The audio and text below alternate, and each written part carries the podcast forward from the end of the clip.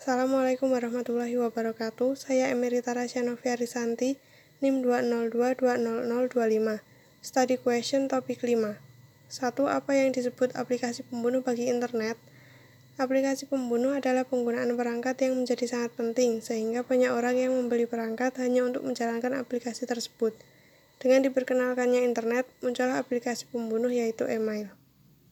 3. Apa perbedaan intranet dengan extranet? Intranet adalah jaringan teknologi informasi yang lebih sempit dan private dibandingkan internet. Intranet memungkinkan untuk menciptakan ruang kerja digital perusahaan yang memusatkan setiap orang, dokumen, alat, percakapan, dan proyek di dalam perusahaan.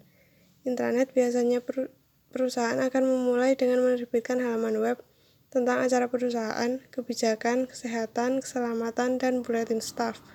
Dengan kata lain, intranet bisa dimanfaatkan sebagai portal yang menyediakan akses ke semua hal yang dibutuhkan pekerja.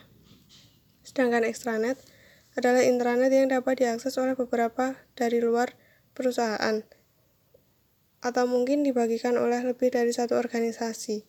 Sedikit lebih luas dibanding intranet, extranet menciptakan jaringan pribadi orang-orang yang berkepentingan dengan perusahaan, baik internal maupun eksternal, seperti klien, vendor, pemasok, mitra, dan sebagainya, untuk saling berkomunikasi.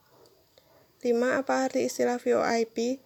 VoIP atau Voice over Internet Protocol adalah teknologi yang memungkinkan percakapan suara jarak jauh melalui media jaringan baik internet, eh, internet maupun intranet.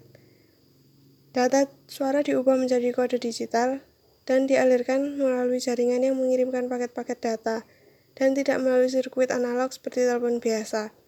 Dalam bahasa sederhana, VoIP adalah teknik untuk melakukan telekomunikasi pada jaringan internet ataupun internet. 6. Apa itu hukum Metcalfe? Hukum Metcalfe adalah suatu kejadian ketika nilai sebuah produk atau layanan akan meningkat seiring dengan peningkatan jumlah pengguna.